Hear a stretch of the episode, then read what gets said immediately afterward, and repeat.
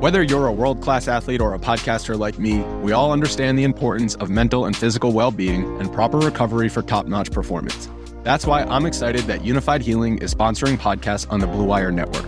Unifyd Healing is a new and super innovative global network of wellness centers powered by Energy Enhancement System, or EE System. If you haven't heard of the EE System yet, then you'll want to listen up. This technology promotes wellness, deep relaxation, purification, and rejuvenation. Wherever you are across the globe, access to a center is easy and affordable. Interested in experiencing the EE System technology for yourself? Go to unifydhealing.com slash bluewire to learn more and find a center near you. That's unified, U-N-I-F-Y-D, healing.com slash bluewire. No material or testimonials on the Unifyd Healing website are intended to be viewed as medical advice or a substitute for professional medical advice, diagnosis, or treatment. Always seek the advice of your physician or other qualified healthcare provider with any questions you may have regarding a medical condition or treatment and before undertaking a new healthcare regimen, including EE system.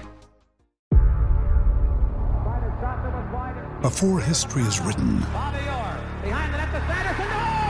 it's played. Before it's frozen in time, it's fought one shift at a time. Before it's etched in silver, it's carved in ice. What happens next will last forever. The Stanley Cup Final on ABC and ESPN Plus begins Saturday.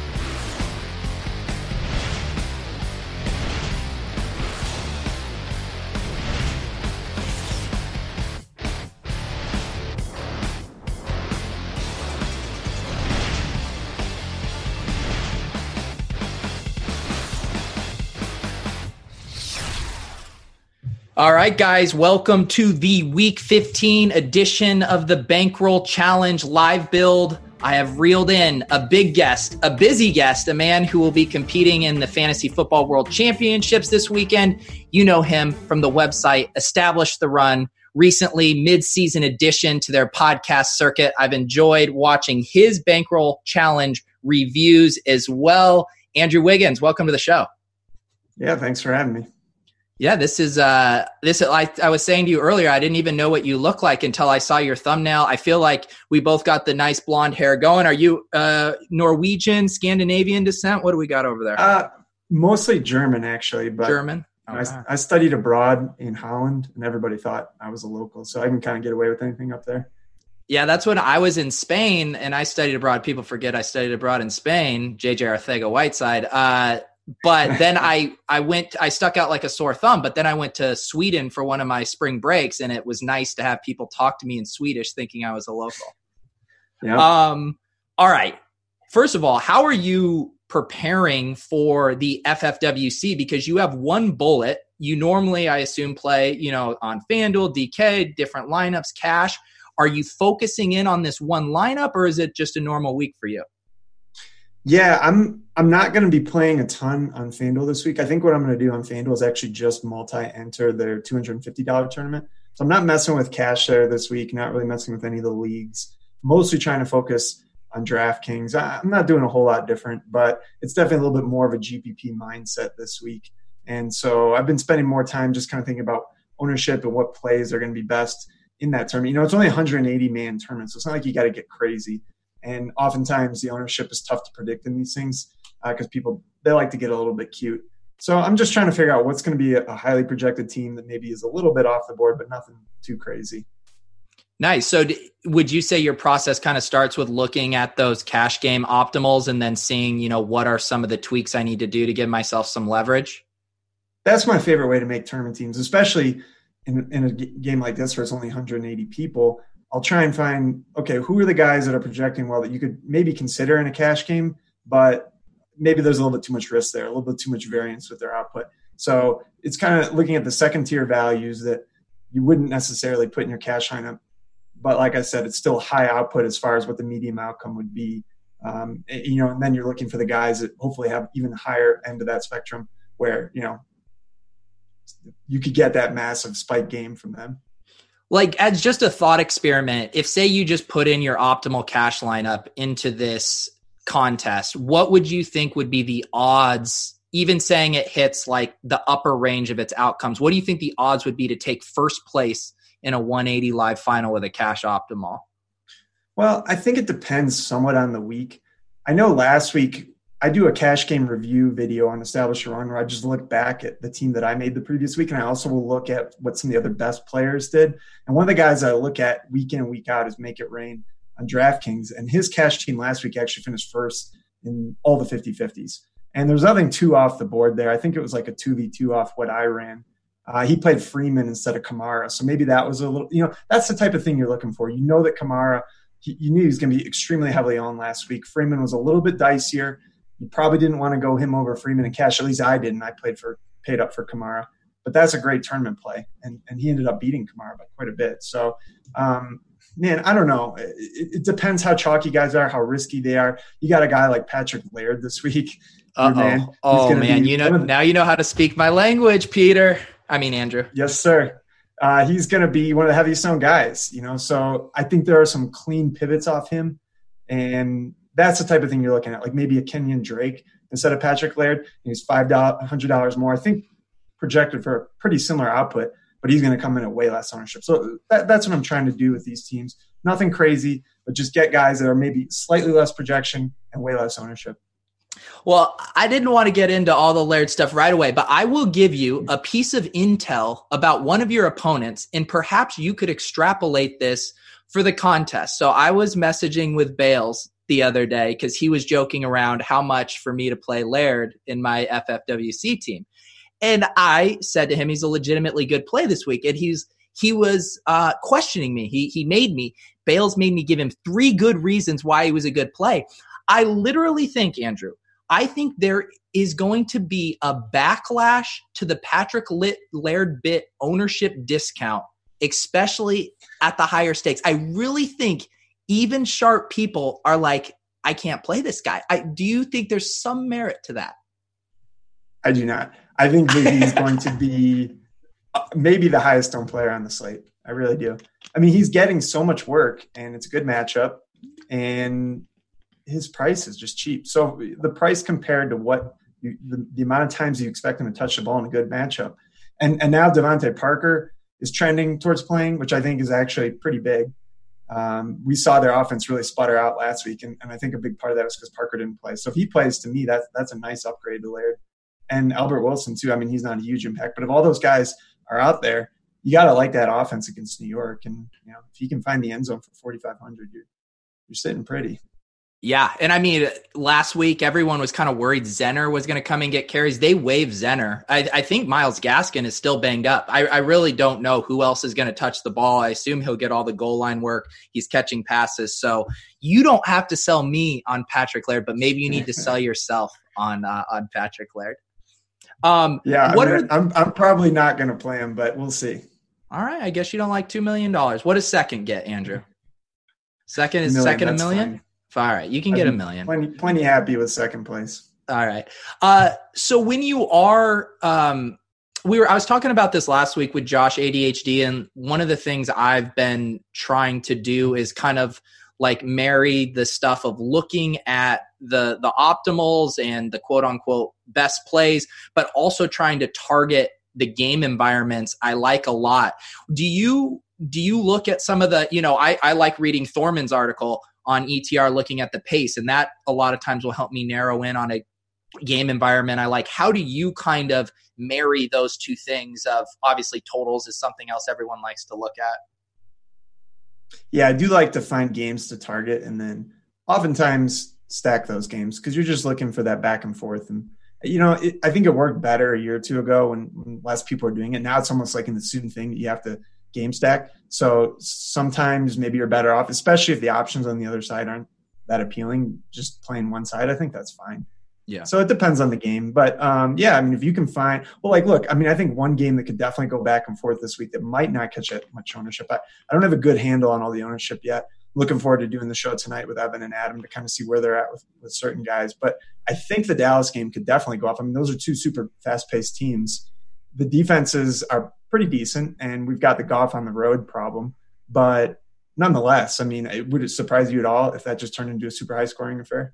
No, not at all. And it's funny you say that because one of the builds I've been looking at really closely is I had wanted to play Dak to one of the receivers and, and bring it back with Gurley. You know, I'm looking at I was looking at Cardi's blitz earlier and none of the um, those guys were projecting well um, in the blitz, which was, I guess, giving me a little cause for concern. But I also really like that game environment. Another kind of, you know, piggybacking on that, thinking about, say, Gallup and Amari, one of the big things I think we wrestle with this year is say we like a game environment, say we like an offense, then knowing which receiver to choose. I'm also dealing with this with the Giants. Like I like Darius Slayton and Shepard a good bit. And it's like when the prices are similar enough or the ownership is similar, how are you breaking ties um, on these guys on the same team? Well, I think generally you want to take the guy that's less owned. You know, another one this week too would be Odell versus yeah. Landry. Um, the Gallup one. Now, here's an interesting thing with projections that I think occurs is that most of the time they're not really taking into consideration individual cornerback matchups, and I think most of the time that is the correct thing to do, with a few exceptions. And I am very worried about Ramsey shadowing Amari. So I think that we could very likely see a couple targets that would normally go to Amari here shift over to Gallup. So that would lead me to believe that Gallup is probably slightly underprojected. So even if he's not coming up great in projections, I do think he's a pretty good play. I think he's a pretty clean stack with Amari. I mean, I mean with Dak, you're not overly concerned about Witten. Of course, he had to go and score that touchdown on Thanksgiving when he was chalk, but other than that, he hadn't done much. Uh, and then on the other side, it kind of seems like Woods has emerged there. So I think you can kind of get to the players in this game that seem most likely to have the best output. But if you want to get a little bit tricky, and certainly in, in bigger games than the one I'm playing, you know, like in the Millie Maker, I'd be a lot more open to playing someone like Cooper Kupp, where we have real concerns about his snap rate. But you need to get more off the board. And, and if he goes back to playing close to what we saw him playing the entire season, he could be a phenomenal play. I think just maybe a little bit thin in a game that's only got 180 people in it. Yeah, the um, those are always the interesting situations with the moving parts of it. I don't know. Have we heard any news about if Everett's going to be back for the Rams yet? I believe he's out for sure. He is out for sure. Okay, so, so. that definitely locks in Higbee as a really good play. Um, and then yeah, you're definitely. It seems like Cooks has just been really relegated, but it does seem like Kupp could be in for a bounce back and a nice tournament option there. Um, all right, a few housekeeping things before I forget. Uh, first of all, RotoGrinders has a uh, free roll tonight for Yahoo. It's the 150 max uh, free roll, so you can literally go to Lineup HQ, which is free tonight. You can do your build rules, spit out 150 lineups, get that CSV, upload it for free, and finally prove to all those big time touts out there with the big bankrolls like Andrew Wiggins that you can hang with the big boys in the 150 max. So uh, don't let that opportunity slide by. Also, uh, the Bankroll Challenge League, I posted a link to it in the YouTube comments. Uh, I believe I said it for 150 people. I think there's a decent amount of spots left. So if you want to come at me, who, by the way, finished second out of 100 people last week in my own challenge, can come and try to dethrone me because clearly I need to be knocked off my high horse. I will give anyone a million dollars if I don't have Patrick Laird in that lineup uh, on Sunday. Uh, I think that is it. Oh, also smash the subscribe button. Smash it. Smash it. Smash it. Okay. All right. So let's talk single entry. Andrew, I have been playing The Spy this season. Um, it started off very rough, as you can see here. And I tell you, without any irony, that when Patrick Laird came into my life, I started winning. It all started with the head to head GPP. The two points were the difference. I didn't play him in week 13, although he did get into the end zone that week, but still he was in my life. And then last week, I 6X'd Andrew. I mean, can you just give a shout out to me for 6Xing the spy? Love it. Thank That's you. what dreams are made of, man. So now we head on to week 15. And if I mean, I mean, you know math 200, 250, 600. This is like an exponential log curve. I mean, we're getting top five finish this week, right? I think that's the only way to look at it. Okay. All right. So we are we're in agreement on that. What um so the spy is generally 3,333 people. Uh, obviously a bit bigger than um, your contest this week. If you are looking, let's just say purely at the contest size, the single entry $100 buy-in, what are the first things that you're thinking about as far as like how are my opponents going to play you know should i be shooting for first since it is still a little top heavy with the prize money how how would you just go about thinking of it purely from a game selection standpoint Yeah, I mean, I'm always shooting for first in these tournaments, even, even if it's a flatter payout. It's you still need to get those first place finishes to make your numbers look good over time. Uh, as far as the ownership, I'm not. I, you'd have to tell me in a hundred dollar game. I would expect the ownership to be fairly sharp. You know, I, I'll usually compare like the Millie Maker ownership to maybe the three thousand dollar game on DraftKings, and you can see some pretty big gaps as far as the way that the public reacts to certain plays. So, uh, where would you say the hundred probably falls closer to high stakes or to like a Millie Maker type ownership? I think definitely in between. The one thing I've noticed is I would say um, on the non like super popular guys, it hews closer to the millie, but say the projected, like, you know, the week it was the Watson to Fuller week when everyone, it was like a 10% premium on those guys. So I noticed the very popular guys get extremely, like last week, Bilal Powell was 50%, I want to say, in the spy. So, Yeah. Well, you know, so you expect at the higher stakes for just guys to cluster around good plays more. And then sometimes, uh, like the obvious GPP plays, like I remember it was like week eight or something, and Jared Goff was coming off of like the worst game of his career. And then he went to Atlanta, and somehow he turned up as the highest, maybe one of the highest owned quarterbacks I've ever seen in a tournament ever. And I'm not, I don't think that quite happened in the Millie Maker, but in the 3K it did. I mean, it was just absolutely bizarre. He was like 25% owned. So sometimes the higher stakes, you got to watch these what you think are sneaky stacks that would probably play really well in the Millie Maker.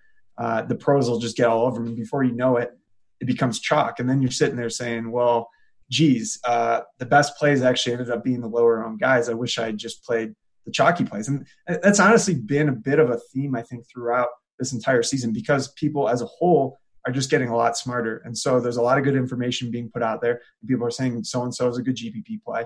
And then you'll, you'll have guys that you thought maybe on Monday or Tuesday are going to be super chalky end up being contrarian.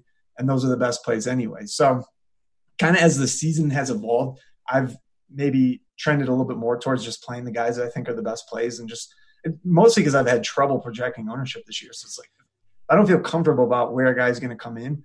I might as well have the play that I feel comfortable with his production. Uh, you know, and then you're not sitting there all pissed off on Sunday night because the play that you really love went off and you didn't have him. Yeah, I I've mentioned this recently for me that early in the season, like I loved looking at ownership percentages. Like it was people normal people do research and then, you know, maybe check in on them. I would like pull up the ownership percentages my first thing, start crossing guys off the list, too chalky, whatever. And uh surprise, surprise, I was having awful, awful results. And I have, I mean, God bless all of our brothers out there doing the ownership projections. They're doing the Laird's work, but I kind of like doing it by feel now, you know, listening to some podcasts, checking out Twitter, and then just kind of feeling it out. And it's just helped me to be less knee jerk reflexively get off a play just because I think it's going to be super popular. Yeah. Well, like, you know, we're keeping with the Laird theme. I think he's a guy that really will be higher owned in high stakes because the Miami running backs have done nothing all year. And people are probably aware of that, of, of how bad the team is. And nobody knows who Patrick Laird is unless they're in your little bubble here. So I don't think the average guy coming on to play the Millie Maker is going to want to click on him. And and you know like four or five. I mean, it's kind of high for a Miami running back. I mean, we weren't playing Kenyan Drake at four or five earlier in the season. Now, granted, he was splitting touches and stuff, but I just don't know if people realize that he's like legit a workhorse back now, and that should be, be reflected in his ownership. But the but the pros are going to be on him. I mean, you just watch in this in this final, he's going to be. I'm saying like forty percent. Okay. All right. Then may- maybe my one uh, data point for you of being Bales, uh, Lord knows what he's doing. Also, one of the more contrarian players out there. Maybe he's not the best representative of the sample. Yeah, I doubt Bales will play him, knowing Bales. um, all right.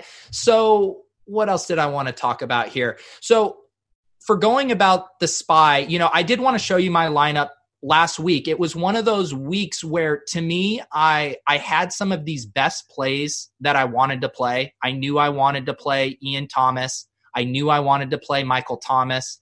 I knew I was going to play Christian McCaffrey and Alvin Kamara. So like those four, I knew they were going to be um, popular. Well, not Michael Thomas to a huge extent, but I was just like, I'm just going to play these guys. And then I knew I liked the Jets game environment. And so I did the Darnold to Robbie and of course had to bring it back with Laird.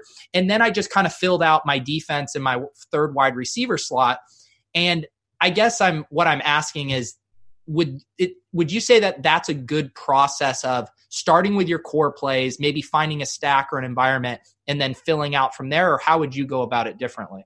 Yeah, I think that's fine. I mean, that's, that's basically what I do. Especially, I'll usually stay pretty tight at running back, especially on DraftKings. Usually, there's anywhere from like five to seven running backs I really like, and I'll I'll weight a couple of them really heavily and then just mix them in towards the bottom.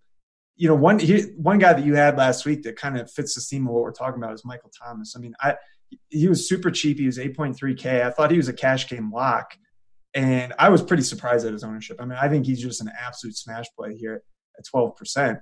But people must have just talked themselves out of it because of the matchup. I don't know. But he came in at a lot lower ownership than I wanted. On the flip side, and I also played of the three main GPP teams I played, one of them was a Darnold stack, but I was not happy with where his ownership came in to get him and Robbie Anderson a combined 30%. That was one of those spots where this is a team that's been struggling. And I think in years past, you're getting probably both of them at single digits, and, and just the public is onto it. And they came in pretty high. So, um, but these are the things. It's hard to guess on these things. So, you know, I thought Darnold and, and Robbie would be less owned. I thought Michael would be more owned, I would have played a heck of a lot more Michael Thomas if I'd known he was going to come in around 10%, 12%. Yeah. Yeah. And, and part of it too is like, yeah, I'm probably the same way where it's like, you know, Robbie Anderson isn't the kind of player you want to play when he's super popular, but people are just sharp now. And, you know, as a segue to this week, I mean, this, this Dolphins team has just the secondary has been really, really poor. And we see just game after game of them getting lit up by two to three options. When you look at the Giants this week, because I'm going to be boots on the ground, I'm at the game. Clearly, I'm going to want some of these guys in my lineup. Um, and I'm going to hope that you can steer me in the right directions you know, a lot of interesting situations here. Eli, second game. Saquon has looked really rough, but this is a great matchup, and he's not ceding touches to anyone. Um, without Evan Engram, you know, Slayton, Shepard, and Tate should see a ton of the targets. How are you attacking this Dolphins team if you theoretically wanted to attack them? Yeah, I mean it's tough. I think Barkley, he's going to be right there with Laird as the highest owned running back. I mean, people are basically treating him as a cash game lock is is what I've come across this week, and I don't think it's necessarily wrong, but man Almighty, he's been he's been bad.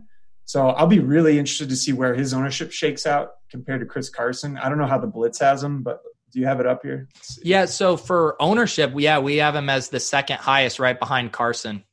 Yeah, and you guys have Carson projected for more points. So that's interesting. I have Barkley ahead right now, but I do think it's pretty close.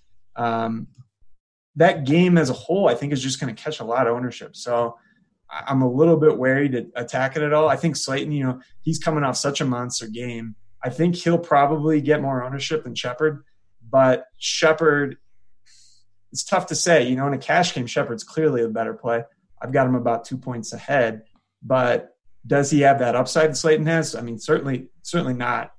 Could he get you 100 yards and a touchdown? Probably, and you're sitting in a good spot there. But if these guys all come in in the like 15% range, which wouldn't surprise me at all, uh, I would have rather have just stayed away from them. Yeah, I know. I think one of the things I was thinking about, and again, this is just, you know, team watch the tape, as Adam would say, IKB or whatever, that uh, it seemed like I was ready to go back to Shepard if Daniel Jones was back because he seems to really like relying on him, where Eli has no problem chucking it downfield. And then the funny thing is, you could be like, oh, well, they're playing the Eagles secondary. You know, they've been exploitable deep all season, but it's like, well, so have the Dolphins. So, and then I'm looking at DraftKings and he has, um, what is it, an $800 price tag difference um, on Shepard too, 54 down to 4,700, I want to say. Yeah. yeah. So I have myself leaning there. And then the question for me is like, you know, could, would I want to play, say, a Giants receiver and Saquon together, or do I want to maybe go at it from a more one off angle? I think it's okay to play them together, but to do, you know, they have a pretty high team total. It's 25 points. So yeah, I think that's fine, especially with their prices. Neither of them are, are, are extremely expensive. Yeah. But are people going to be afraid to pair them with Eli? You know, maybe that'll hold their ownership down a little bit just because they don't want to run Eli stacks. But at the same time, I don't know. I, I, I was talking to some more casual friends this week and, and they were talking up Eli and Slayton and all this. You know, it's just like Eli's back. It's the, it's the super easy matchup. I don't know. There's, it seems, as hilarious as it sounds, it's like Eli's a little bit sexy this week.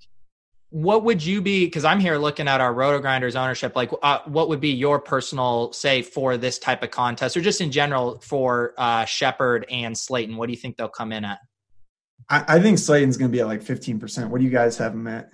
We have him at dun, dun, dun, 13.7. Yeah. Yeah. I mean, I could see that, but I, would almost take the over just yeah. that last big game was on it was sunday night i believe so a lot of people were watching it. I, I don't really have a good feeling what eli's going to come in. I think it could be anywhere from like 5 to 10 percent. And then yeah. shepard i mean shepard really could come in lower because of the fact he's more expensive. He doesn't necessarily have that big play upside. He hasn't been as good. So shepard maybe um, like 8% or maybe even maybe even between 5 and 8 something like that yeah, I don't know. I'm starting to wonder too. Uh, maybe you fade Barkley and you play Eli with both Shepard and Slayton or something like yeah, that. Yeah, I mean, I think I think Barkley is going to be in the like 30 percent plus range. Yeah, yeah, that's uh, that's going to be yeah. Uh, referencing his projection, so the the blitz has him as the second uh, highest total raw projected guy right behind McCaffrey, and then you know has him as a top three points per dollar value right up there with Laird and Drake. So he's going to be very popular. Well, this this is a guy that I don't believe is topped 100 yards from scrimmage. Um, well, certainly not 100 yards rushing. He had just over 100 yards in week 13. I mean, he, he has not been good at all. 8, 8.1, 8.0, 14.5, 9.7. I think it's really fair to ask – if he's 100%. And there was some talk about it this week, and he said that physically he feels 100%, but maybe not mentally. And I don't know how much that impacts his production, but I think there are some reasons for concern. It's kind of a similar thing with Odell. It's like he just hasn't had the production. You have to wonder now that we know that he's got these back issues, like how much is that actually hurting him? And can you expect him just to go back to being the player that we saw last year for both these guys? And I don't know. We, we might just have to wait till next season, but you know, at least with Odell, I think you're going to catch him at pretty low ownership. And when you're playing, you know, getting Barkley, who's just been complete dust at 30% ownership, I don't love it, but you know, I, I can see why you'd want to play him too. So I'm, I'm certainly torn on Barkley in tournaments this week. Yeah, and to that point, I think I assume a lot of us had this happen with Kamara uh, last week, where you know we were excited to play him in the dome, you know, high projected uh, game, and he just isn't the same. You know, since that injury, and it doesn't really matter, you know, what the situation is. He, you know, he lives and dies by that, you know, short area lateral agility, and he doesn't have that. So it's like, well, what what do you have? And you wonder about that with Saquon. It's like the matchup might be good, but if if he's not healthy, it might not matter. Right. Yeah, and and you really see it with Kamara when Latavius gets the ball, and it's clear that he's got more juice right now. Which I mean, that should not be the case with how good Kamara has been, and he certainly has run really, really poorly with touchdowns. I know he got stuffed on the one again last week. Not that that would have even really salvaged his terrible, terrible line, but yeah, yeah I, I think it's very clear to say that he's not 100. percent what I think there was a, you know, if I do find myself getting off of, if you get off some of these chalky guys in the mid range like Chris Carson and Barkley, maybe you do, like if you are going down with Laird or whatever, and you get yourself up to Christian McCaffrey. I think there was this narrative heading into last week that, oh, they have nothing to play for. You know, maybe they're going to, you know, wind him down. Then next thing you know, he's out there in garbage time catching passes.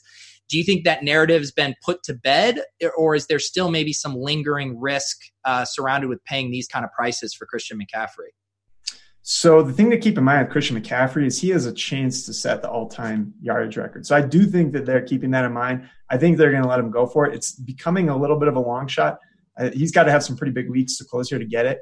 Uh, and even if he doesn't get it, he could still get the thousand thousand, which is pretty cool. But I think he needs about 100 yards receiving each of the final three weeks. But I do think there's enough there that that will tilt them to leaving him on the field. And you should pay attention to these things. I remember in last, uh, I don't know if it was week 17 or week 16, must have been week 17.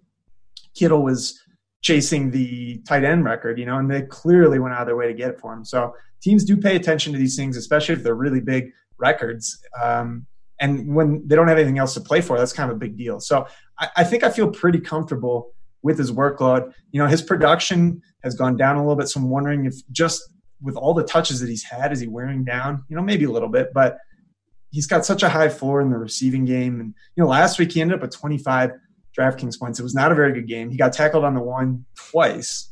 So he could have had an extra 12 points pretty easily there. One of them got vultured by a Kyle Allen rush TD. So, yeah, I'm, I'm a little bit torn on, on how I'm going to handle McCaffrey this week just because there are a lot of good options. And a lot of times when you're looking at these decisions, it's okay, what's the opportunity cost? What are the other available plays at running back? And there's some good ones, you know, for sure. With Barkley, Carson, Gurley, those kind of stand out. And then the one guy in that range too that I think is going to catch basically no ownership, who's had the huge workload and has been really up and down, been more down of late, is Leonard Fournette. I don't think anyone's going to play him this week with, with Barkley and Carson basically priced exactly the same. So that, that's an interesting play to me in terms, but it makes me a little uneasy with how bad the Jags have been. It's like a historic run there on here now, three, four weeks of just getting completely smashed every week. Yeah, do you think it's a little target boost for Fournette with Chark ruled out? I mean, maybe. I, you'd think really it's probably just a downgrade to the entire offense, yeah. which is not good with how bad they've been. But the NFL's fluky. Weird things happen week to week, and you would think this team should bounce back. I don't know. Maybe they've just all quit at this point. Certainly their defense has. So if they get buried early again, I don't know if Oakland's really capable of burying them early. If they do, you know, maybe maybe it just kind of throws the whole game off and nothing really happens. So yeah. I don't know. But if if he comes in at like five percent, which is kind of what I expect, he's a good play with the workload he's getting. Yeah, and I think I was when I was watching your review this week. Um, one of the interesting things going back to McCaffrey about there were some teams even in cash you were showing that faded McCaffrey so they could jam in those three really good wide receivers: Michael Thomas, DeAndre Hopkins, and I think was Julian Edelman the third one in a lot of those. Yep. Yep. So, and I feel like you there's some interesting ways you could even do that again this week. DeAndre is a great play again. Obviously, uh, Godwin is going to be very popular, and then you could pick your favorite of like a Landry or Golladay or something as well. Yeah, for sure. I definitely don't think McCaffrey's a must play this week. You know, there there was a stretch, especially when he was around 9K and hadn't got you know, even 9.5, like and just with what he was doing, he was a must play. I don't think he's a must play now with with his price. How he's kind of just hasn't been as good the last couple weeks, and then just all the other good options around him. And then yeah, I mean you want DeAndre Hopkins like just smash play. If Fuller's out again, like it's a little bit of a downgrade the whole offense, but you know you just see how many targets he can get. So absolutely love him uh, this week, and and some of the other guys you mentioned as well. I mean Edelman, he's doing it every single week, and he just nobody really plays him all that much. So yeah, uh, he's got such a high floor. It's like he he feels like a lock for seven ninety and and then he's you know getting the hundred yard bonus a lot, scoring a touchdown or two, or throwing a touchdown. You know, so I love Edelman. Yeah, and they got the they got the footage. He knows where to find the soft spot in the Bengals defense. I mean, it's it's all good. Let's check on the chat real quick, and then we'll transition to making our lineup. Kyle Murray says, "Am I seeing double? You guys are twins." And uh, the only thing double about Andrew and I is we're both going to win a, a, cool million this week, right? You'll I'll win the Milly Maker, and you're, you're going to come in second because you don't play Patrick Laird, right? Is that the plan? Yeah, yeah, we, we got the lovely blonde hair. that's thinning for both of us. So yeah, you know, seriously. we had a good run. It is. I know. Holding on for dear life here. Why do you think I keep wearing this hat? Um, someone else had wanted us to talk about the Titans. We, I'm sure we'll talk about them a little bit as we build our lineup. I think maybe that game is just a little less interesting to talk about because maybe the plays just seem so obvious and they're going to be popular. But we will we will talk about it. So Andrew, what I like to do here is just ping back and forth, building a, a lineup swolecast style, and you know we'll try to build off of each other's uh, picks, try to get not the sloppy swolecast style where we're throwing true shit against the wall. This will be correlated and very well thought out. And as my guest, I'd like to give you the first pick. You, you're more than welcome to open up with a stack, maybe your favorite one-off player, whatever floats your boat. Oh man, I don't even know. Can I can I default the pick to you? I want I want yeah. you to get the ship steered in the right direction. We'll yeah, yeah. Well, I mean, there's the there's the free square. There's the Patrick Laird free square, so he comes default in all of my lineups. Yes, of course. Um, I assume that much. But then here, then I'll bring it back on the other side. I uh I kind of like your call of I think Shepard's going to fly under the radar. I think he's an equally good play to Slayton. Um, definitely I think we agree higher floor and could have a similar ceiling. So I'm gonna I'm gonna put Shepard in here because I've been thinking about these two. Um, Laird and Shepard is just a nice little smaller game correlation. I mean, let's go Eli. I, I think Eli is going to be a pretty decent tournament play. I just, I don't know. I, I, I wouldn't be shocked if he comes in too high, but at the same time, it's Eli, and it's such a good setup here that it, it, can't it can't be too bad for 5.2k. So that'll give us some money to spend elsewhere. Let's go with Eli. Okay, and then let's let's talk actually take a quick pause and talk through this situation because this is oftentimes a scenario I come in with the spy where, you know, if you're playing the Milly Maker, you can just say, "All right, I'm going to game stack it. I'm going to throw Slayton in here, Gesicki, let's just do it all up." But then I try to pull myself back. Some people have called me skinny skinny stack Pete at times. What is your instinct here? Is it to jam in Slayton and Barkley with Eli or is it to be like, let's go somewhere else and we can just have a, a simple uh, QB wide receiver stack here? No, I think this is a fine spot just to turn and look at other games, especially since we've we've locked in a bunch of cheap guys. Now we can go and get a bunch of studs. So I kind of like getting away from the game, but mm-hmm. I mean you can go either way. Yeah. Um, Okay, let's um so there is one guy that someone had wanted us to talk about. This is a guy that I've been putting in a lot of my lineups. He is popping in the blitz. That and it's also a team I have just targeted repeatedly. 2 weeks ago I played Bobby Woods against the uh the Cardinals. That worked out swimmingly. Last week I played Diontae Johnson at like 3.4% ownership against the Cardinals. That worked out.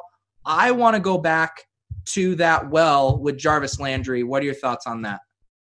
I like it. I'm a little concerned he's going to catch a bunch of ownership. He's he's getting projected pretty high ownership that I'm seeing. What do you guys have at sixteen percent? Yeah, I mean that's not like awful, but it's not great. And that's why I prefer. I mean, what do you have Odell at? I feel like Odell is going to come in two, three, four percent, yeah. which is kind of crazy. I know it is. Yeah, we got him at ten, which is if it's yeah, I'm it's that close, then you go Landry, right? Yeah, yeah, but it won't be that close. I mean, I played a bunch of Odell last week in, in an equally soft matchup, probably a better matchup because it was at home, and he was like five percent in most stuff, and then he was terrible. So anyone that played him last week, it's like, do you really want to go back to that? And just all the narrative about being hurt, and now he's you know he's basically the same price as Landry. This is Landry's team now. Blah blah blah. I think Odell is, is a better tournament play, but maybe Odell's just complete dust now, and it really is Landry's team. So I can see arguments both way. Um, the, one other nice thing too, I guess you can hang your hat on is you know the games where the Cleveland offense really has gotten going. I, I have that Miami game in my head where Odell had the long touchdown. Uh, and Landry still got in the box twice too. So there are paths where they both can can hit as well. I don't think it's necessarily the Evans and Godwin situation. Yeah, well, I mean, we could always do like a double do a different stack and do like Odell, Landry, and then Kenyan Drake type of thing. But you know, I, I kind of want to do this because I can tell you like Odell. I think we should do this. Let's do it. Pivot. Here we go. Odell. And then, yeah, make your case for Baker because I feel like he's a guy. Obviously, the matchup's good. You know, he's burned people a lot this year. The offense has looked rough. Uh, what are your thoughts on him? Yeah, I mean, really, I think it's just mostly an ownership play on, on him and Odell. And you, you just you'd think Odell still has the ability to take like a long slant to the house. I don't know.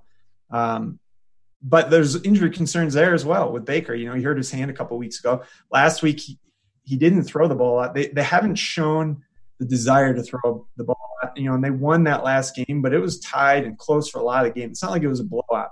And he only threw it 24 times, and then he only completed 11 of those. So that's not great on two fronts: one, the volume, and two, the completions. And you just wonder, you know, he hurt his hand two or three weeks ago. Like, is is that lingering uh, as far as his accuracy goes? So I don't think people are going to play him. I mean, he's pretty expensive. He's 6.4K.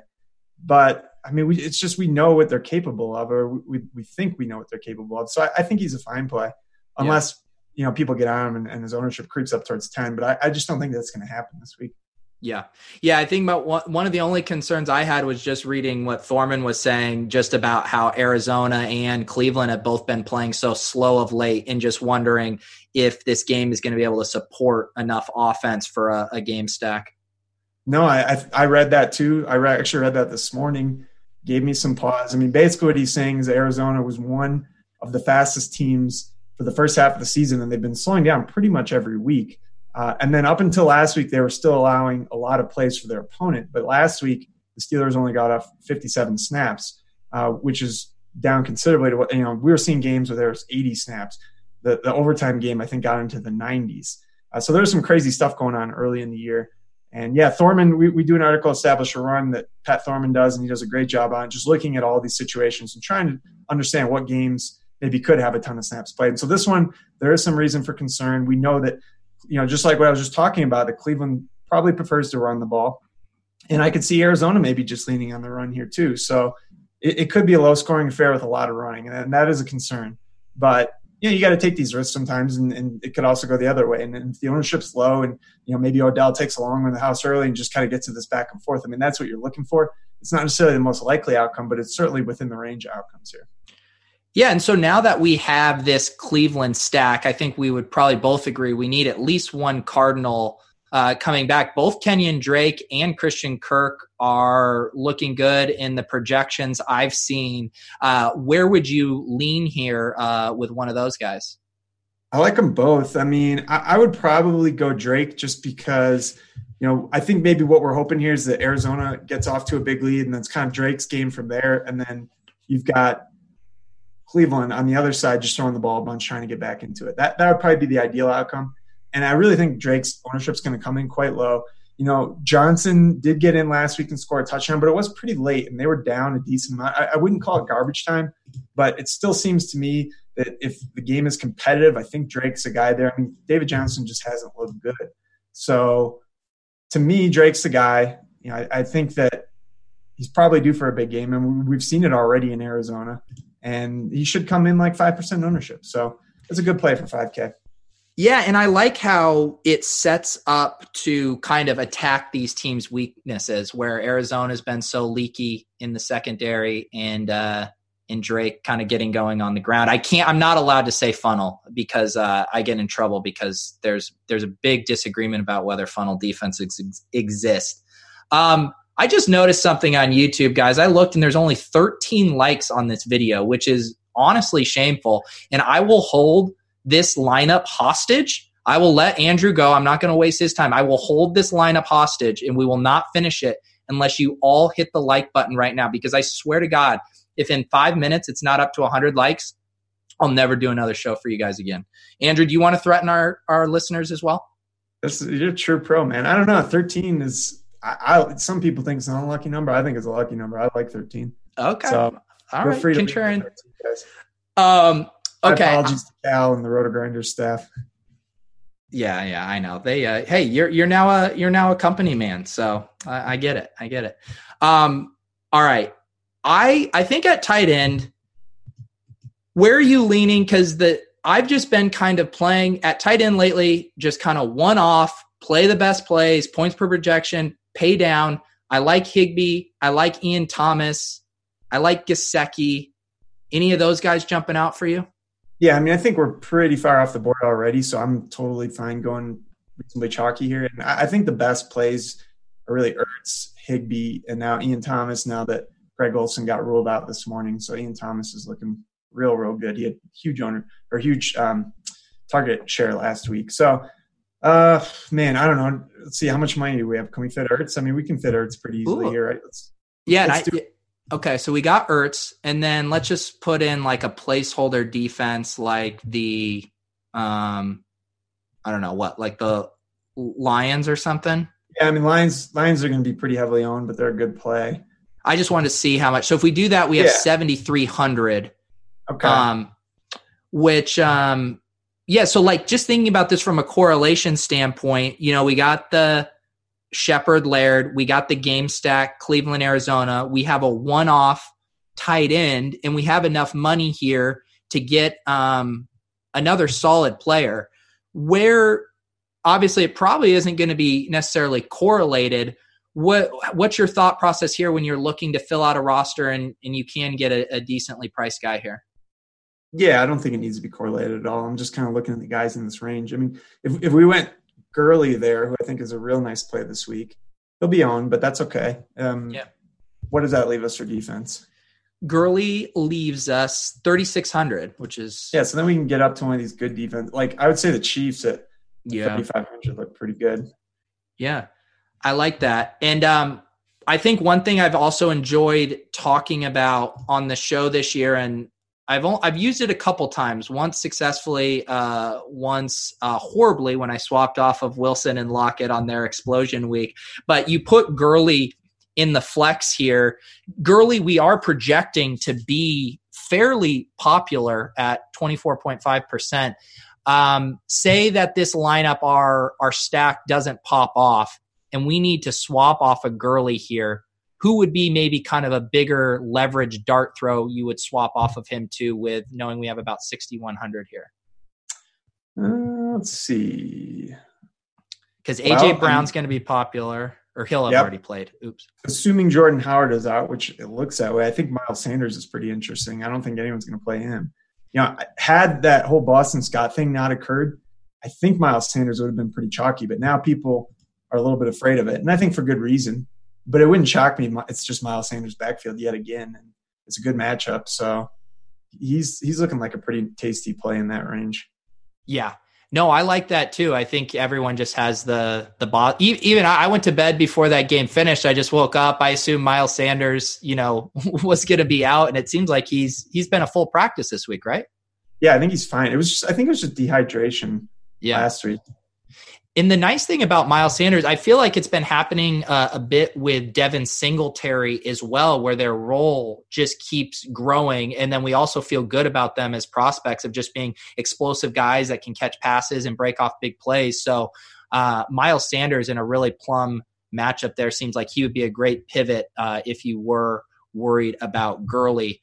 Um, so yeah, I'm looking at this lineup. I don't know if I have the stones to roll something out like this fully in the spy with the there's a couple guys I, I, think you're maybe a little higher on odell there than i am. I liked i hadn't even really been thinking about ertz just because i was thinking about paying down but um, that kind of seems like a nice little thing if you pivoted there to have ertz and sanders kind of attacking this this redskins team. Yeah i mean ertz is probably going to be you guys got him i just noticed it i got to get this this plugin installed on my browser because that's pretty nice. I, I, I, see that Ertz is 17.8%. So that's pretty high for a tight end. Usually I try and get a little bit off the board of tight ends just because they can fail so easily. But Ertz is, I mean, I think you got to project him for like 10 targets here. So it's a little yeah. bit of an outlier situation as far as the tight end position goes. I think he's quite safe. I mean, they're just so, so banged up at receiver. And clearly they like throwing to Ertz. So, uh, you know, another guy that I like a lot in terms this week is Dallas, Dallas Goedert. I don't think people are going to play him. And you know, obviously, if he scores a touchdown, that means Ertz isn't isn't scoring it, and he's just a little bit of a forgotten man after that hot start he had. Uh, but I think they're going to lean on him, play a lot of two tight end sets. So he's he's a guy that if you're playing, you know, 150, I would definitely have some exposure to. Maybe not in single entry, but I don't I don't think he's too thin for single entry stuff either. Yeah, I mean, with how banged up they are at wide receiver, I mean, they're going to have to have to use him. So I like that. Um, also, your checks in the mail for referencing the RotoGrinders Chrome extension. If you get RG Premium, they have Chrome extensions for both FanDuel and DraftKings. Hope you guys are listening and give Andrew and I both nice Christmas bonuses. Uh, one game uh, before I let you go, even though we filled out our lineup with some options, everyone is begging us to talk about the Titans and Texans. Uh, what are your thoughts on that? It's going to be very popular, very chalky, uh, but people love them some Derrick Henry, they love them some AJ Brown, they love them some Watson to Hopkins. It, are you going off the board if you target this game? Well, I mean, people didn't love AJ Brown last week, and that was that was what got me my True. seat into the final. Was AJ Brown is like three or four percent owned or something. I had him all over the place, so that was great. I do think people are going to love him this week. You know, it's a crazy spot. It's like Tannehill is pretty close in price to some of these studs and projected right around there, and it's probably accurate. You know, Derrick Henry's a little bit banged up. I think he's probably going to go, but maybe they throw the ball a little bit more. And the Houston defense stinks. They got a super high team total at 27. They're at home. There's a lot of things in their favor. I think the ownership's going to come in too high for me to really be interested in any of them in tournaments. Mm. But I can understand if you want to go there. But however, if you're going to play them, I think the clear play wide receiver, and I don't think it's particularly close, is Corey Davis. I don't mm. think people are going to play him. He's been absolute garbage. His price is extremely cheap at 3.8K. What is uh I'm trying to find AJ Brown. AJ Brown is 6,000. So, yeah, if you're going to go there, I would play Corey Davis for sure. He's going to come in at like somewhere between like 2 and 5%. He's capable of big games. We've seen it at times in the past. So, you know, maybe this is maybe this is his week. Yeah, and uh Soccer Dave, boots on the ground, he was caping up for a double stack with both Corey and AJ, and just make sure you get you get all those points. But yeah, I mean, I love AJ Brown. He's so fun to watch. He's so explosive. But at that target share, I just feel like you're begging to get burned uh, on three or four targets at that ownership. Well, I mean, he went for like 30 last week, and he caught a 90 yard touchdown, which basically locked in the bonus. And then he caught another touchdown on a short play that was had been the, the previous play had been a touchdown to someone else and they called it back on something that was I think kind of iffy if I recall. So it's like you take away those two plays and he totally duds out. So yeah, I mean, it's, and I know the week prior to that he had a big game on like five targets. So he's going to have a dud here. Uh, not not necessarily this weekend, but you know, at some point he's not going to keep scoring 90 yard touchdowns and and maybe right. Corey Davis the guy that benefits from that. I don't. I mean, Davis I think is still a pretty pretty talented guy and he's capable of scoring touchdowns. So it seems like a really, really obvious pivot to me in tournaments. And you could play them both for sure. Um, and I had a lot of both of them last week, which sucked. I actually had more Corey Davis. Uh, he was he was cheaper of the two last week as well. It was a little bit closer. And yeah, he kind of sank some lineups because he only scored like three or four points. Yeah, I heard you say that you ran out 150 uh, Tannehill lineups just a little too much, uh, Corey. Though. Yeah, yeah, yeah. Hey, what are you? What are you going to do? Um, what one other quick thing on the other side? How do you handle the the Fuller situation? It sounds like he's going to be a game time decision. You know, it, it goes both ways because you worry about those hamstrings and the aggravation. On the other hand, if he is a game time decision and he's active, hardly anyone's going to play him. Uh, how do you approach those situations? Yeah, so I mean, I don't necessarily 150 every week. I, I only do it if I see spots that I think are good and uh, like I have some type of angle I can attack. And the reason I signed up for 150 laps last week was because I thought Will Fuller was at angle. And well, that whole team, Deshaun Watson was the highest projected quarterback last week, and he was going to be owned. But I didn't think any of his pass catchers were going to be owned. You know, you, Will Fuller definitely wasn't going to be owned because he was this game time decision, and he was being projected as a great play. If, if he was healthy, he would have been a great play. I thought it was a spot where maybe some targets could get shaded to him because of the shadow situation on Hopkins last week with Chris Harris. Uh, but then once Will Fuller was ruled out, well, now all of a sudden Hopkins turns into chalk, and it's just my whole plan was blown up. But I really did like it prior to that, and so maybe you could do the same thing this week. I don't think Fuller's going to play actually, and I think if he does play, he might be limited. And and that was my main concern last week is like, what if he's active but he just doesn't play that much? Um, yeah, after watching it play out and seeing where they're at in the standings and everything, I just think that that's more of a risk right now. That if he does play, he's just not out there a ton. So I, I would be very careful with him. But you could certainly sprinkle him in. He's yeah. a guy that we know is capable of monster, monster games. Yeah, and I think it's more so even just like a process note of, you know, everyone was using that DeAndre Washington example. It was the late game, you know, Jacobs gets scratched and no one was playing either uh, Jalen Richard or DeAndre Washington. So trying to stay flexible on Sundays and not, because that's one of the traps I fall into. I make these dummy builds and then I fall in love with the dummy build and I don't want to swap in a Kenny Stills, even if that didn't work out, or I don't want to swap in a DeAndre Washington because I just like how it looks and it starts to feel comfortable. How do you fight through, you know, doing research, having dummy lineups, but not falling in love with them? Well, you know, it, it can be tough for sure. But, you know, last week, one of the things when, I, so when I got off of the Watson stack, then I was basically debating between Darnold and Tannehill. And the reason, two reasons I went Tannehill. One, I was a little bit more worried about the ownership coming in high on Darnold, and two, it gave me the ability. If I did 150 of those lineups, I think I played about 20% Josh Jacobs, and it just gave me a lot. That meant that I had a lot of people from those games. I was playing a lot of Waller, all the receivers, Jonnu, everything, and it gave me the ability to move things around and get those other running backs in if Jacobs didn't go. And if Jacobs did go, he was going to be a super low on guy too. So that was another part of the process. Like, look, this is going to give me more flexibility in these games uh, than my opponents will probably have. Now, I say that, and I ended up playing like 25% Jalen, and I played Jalen on my high stake stuff, and I only had 10% DeAndre. So that was a really frustrating situation. But either way, I think what I did, you know, it, it was a winning long term move. So I'm, I'm happy that I had that flexibility. Results weren't really what I was hoping for.